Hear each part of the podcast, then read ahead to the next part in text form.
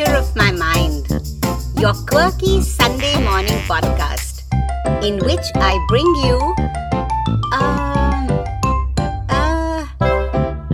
It's complicated. Today I bring you Creation, the inside story. She smiled, remembering the day she had created man. It was one of those leisurely days which seemed to stretch on forever, unraveling in a most languid sort of way. She closed her fist and opened it to reveal to herself a bit of putty lying limply in her palm. This one will be special, she had thought, as she willed it to start molding itself.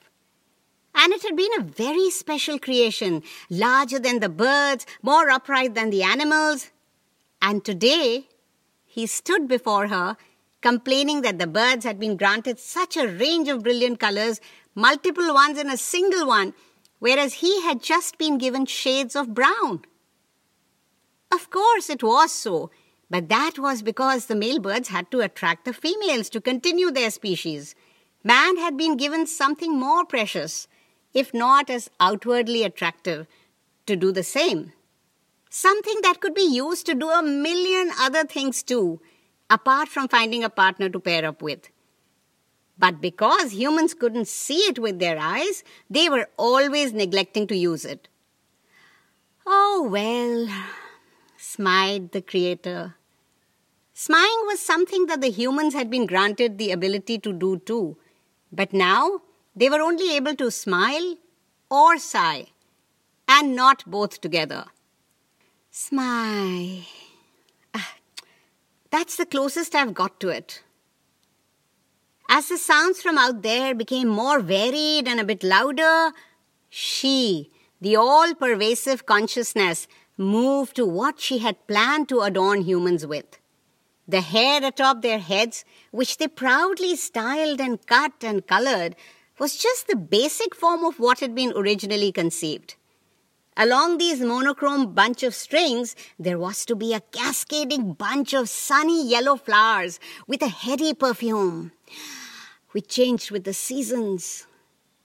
The ears were not to be handle like appendages that they were now. They were to be much smaller, petal like, tender, and placed together like tiny folded palms in the hollow of the throat, close to the vocal cords so that man remembered to listen as much as to speak, and could also listen to his heart, his own heart, more closely. Fingernails were not to be the basic all alike ones they now were. She had planned to make them retractable and mold each one differently, like a Swiss knife with five different components on each hand. It would have speeded up evolution tremendously she knew it meant speeding up destruction too, but that was a part of creation. She smiled as the memory of the million creations and destructions gone by flashed across her awareness in a millionth of a microsecond. She had meant to do all this and add other embellishments on the next cosmic day. But the next day, the yang element dominated, and he wanted to finish this one and move on to the next. He saw the petal like ears lying next to the yet to be finished creation and just added them on either side of the head, thinking they were something to lift the creature by. He even made some changes to the basic form. Tweaking the nose 180 degrees was one of them. The nostrils were originally facing skyward so that one could enjoy the rainwater, which had a channel directly to the pineal gland and was to trigger off the seventh sense Turning the direction had nipped it in the bud and also adversely affected the sixth sense, so that man was now left with only five, often poorly functioning senses. The color palette, too, which was conceived the previous day to embellish the form of man, had gone into the day's new creation, which was far smaller in size, but which he had given something man didn't have wings. In his frenzied attempt to keep tweaking this creation, he ended up creating hundreds and thousands of them, each one different than the other. Then he had had fun adding little distinctly distinguishable dabs of vibrant blue and green and purple and red and yellow and all the shades in between, multiple ones, on each of the creations for a startling effect. Though the creator in either of its elements was beyond needs and wants, the yang had his quirks, and one of them was the need to make a more startling impact while creating.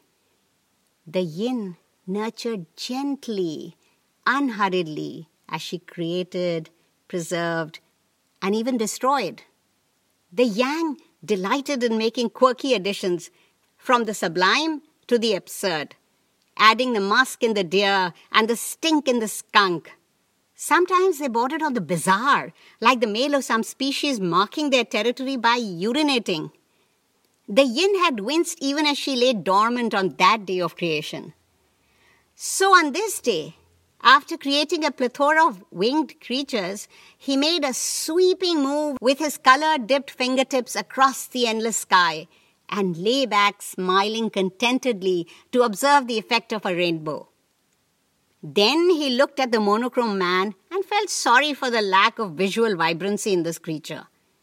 To compensate, he willed to endow him with a special gift something which no other creature had been given.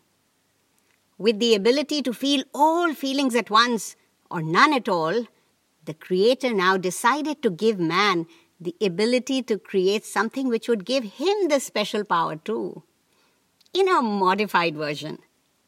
So, he added the teensiest, weensiest atom in his brain of the ability to make a special brew and to discover something to pluck transform, find something to roll in, and smoke, which would make man relaxed, happy, garrulous, foolish, overbearing, obnoxious, and dull in rapid stages. But he hid it in a deep recess of man's mind to be discovered later. He was wisdom personified rather creatified as he was beyond persona, and didn't want man to lie around writhing cold and naked under the sky while experiencing these feelings. Shelter, food, fire, sandals, sex, not necessarily in that order, were clearly higher on the priority list. In all of this, the saddest thing was the incomplete function of the navel. It was to be a truly beautiful addition upping the aesthetics of the form of man while giving him a very valuable skill that of contemplation. He could grow a slender stalk from his navel with a lotus flower blooming atop it just by contemplating on the navel. The color of the flower would tell him of the level of his contemplation. And these colors were to be from a completely different color palette. She was going to blow into the navel the next day to give it this amazing ability. But Yang's focus, having shifted to creating the tiny winged creatures the next day, had deprived man of this ability.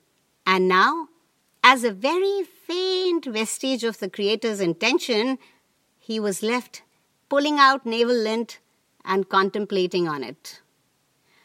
Smile.